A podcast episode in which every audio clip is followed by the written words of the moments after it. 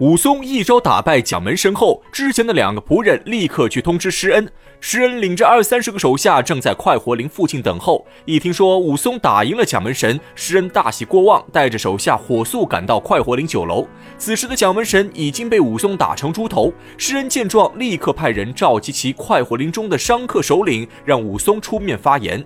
武松按照施恩的吩咐，当众把蒋门神训斥一番，并且表示自己和施恩并无任何关系，只是偶然听说此事后，觉得蒋门神欺人太甚，这才路见不平，拔刀相助。说到最后，武松还不忘威胁蒋门神一番，如果他再敢回到快活林，景阳冈上的老虎就是他的前车之鉴。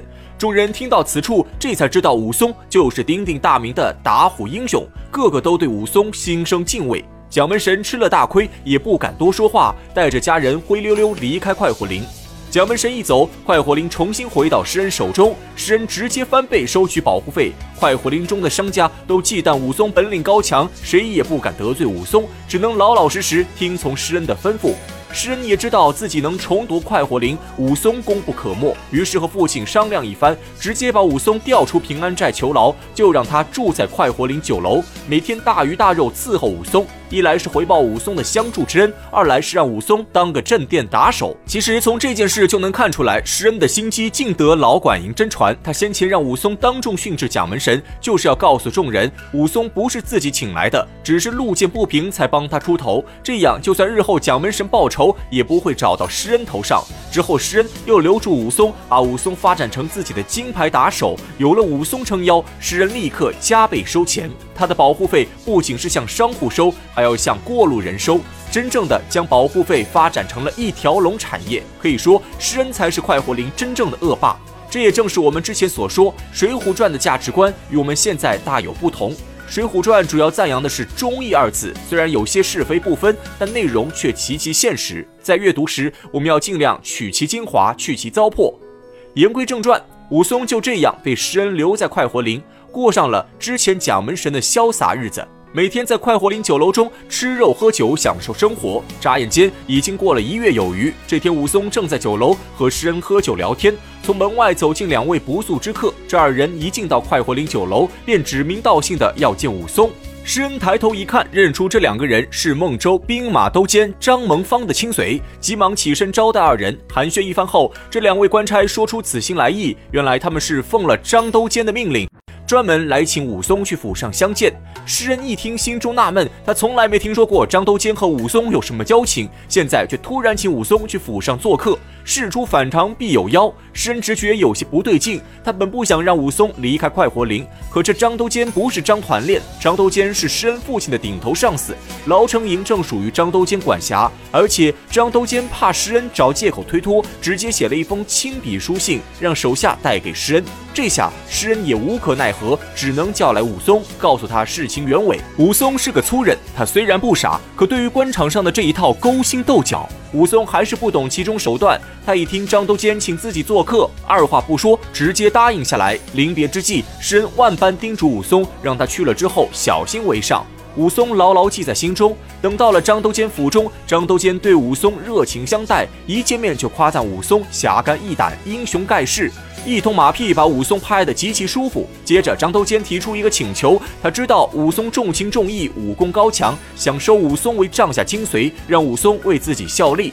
武松一听，这简直是天上掉馅饼。他本是刺配充军的囚犯，如今却受到了张都监的抬举，这可是一个咸鱼翻身的好机会。武松毫不犹豫，当场答应下来。就这样，武松被张都监留在府中。张都监每天也是好酒好菜招待武松，不仅每天都要找武松议事，还为武松缝制衣服，让武松在府上随意出入。此时的武松俨然成了张都监跟前的头号红人。许多人知道武松靠上了张都监，都来贿赂武松，求他帮忙办事。武松是来者不拒，收下众人钱财后，就开口去找张都监办事。张都监也确实器重武松，只要是武松提出来的要求，张都监全部答应。日子一长，武松虽然没有官职在身，但地位却是水涨船高，在孟州城内也是响当当的人物，这极大满足了武松的虚荣心。武松不是贪婪爱财之辈，虽然收了许多贿赂，但他并没有乱花钱，而是把所有钱财都锁在自己屋中的一口箱子里，等待日后有用时再拿出来花销。时光荏苒，岁月如梭，眨眼间，武松在张都监府上已经住了半个多月。这日正到了中秋佳节，孟州城内家家户户张灯结彩，在外漂泊的游子也在这一天赶回家中与亲人团聚。而张都监府上也是隆重准备。等到了晚上，张都监在后院摆下一桌丰盛佳肴，邀请武松赏月饮酒。武松初时不敢放肆，毕竟有张都监家眷在场。可耐不住张都监盛情劝酒，几碗美酒下肚，武松已有几分醉意，当下也不管别人，自顾自大碗饮酒。这时，张都监唤出家中的一个丫鬟，让她出来唱首小曲儿。此女名叫玉兰，生得肤如凝脂，面若桃花。虽然不是倾国倾城之貌，但也算得上是大美女一个。玉兰来到桌前，道个万福，然后当众唱了一曲苏东坡的《水调歌头》。只听得曲声悠扬婉转，如出谷黄莺般悦耳动听。正逢中秋佳节，此曲正是应情应景。一曲唱罢，众人纷纷喝彩。这时，张都监出声告诉武松，如果他不嫌弃的话，自己就把玉兰许配给武松为妻。武松一听，急忙推辞。可张都监主意打定，非要把玉兰许给武松，容不得武松拒绝。武松看张都监心意已决，也只能答应下来。好事谈成，众人继续饮酒赏月，一直喝到深夜时分。武松已经记不清自己喝了多少碗酒，只感觉头脑有点发晕。武松知道是酒的后劲上来了，为了避免在张都监面前露出醉酒丑态，武松找个借口告辞离去。回到屋中后，武松酒意上涌，一时间也睡不着，索性拿起扫棒出门，在院中耍了一套功夫，一直练到三更时分。武松出了一身大汗，酒意也去了几分。武松只觉得浑身畅快淋漓，正要收起扫棒回屋睡觉，突然听见有人在后院大喊捉贼。武松多日来受到张都监的盛情款待，再加上今晚张都监又把玉兰许配给武松，武松心中对张都监感激不尽，时刻想着报答张都监。此时一听张都监家中进贼，武松觉得报恩的机会来了，直接拿起扫棒赶去后院抓贼。在路上正碰到玉兰，玉兰告诉武松，有个贼人朝后花园跑了。武松听后立刻赶到后花园，但他提着扫棒在后花园找了一圈，并没有发现小偷。武松刚要去外面继续寻找，不料刚一出门，有人在武松脚下拦了一条板凳，武松毫无防范，被板凳绊倒在地。旁边瞬间涌出五六个壮汉，把武松按倒在地，用绳索绑了个结结实实，口中还喊着“抓到贼人了”。武松一听就知道自己是被人当贼给抓了，急忙出声解释。可士兵们却不听武松之言，直接把武松绑到张都监面前。武松见到张都监，立刻大声喊冤。不料之前还和颜悦色的张都监，此刻却换了一副嘴脸，对武松横眉竖目，怒骂武松忘恩负义，不改贼性。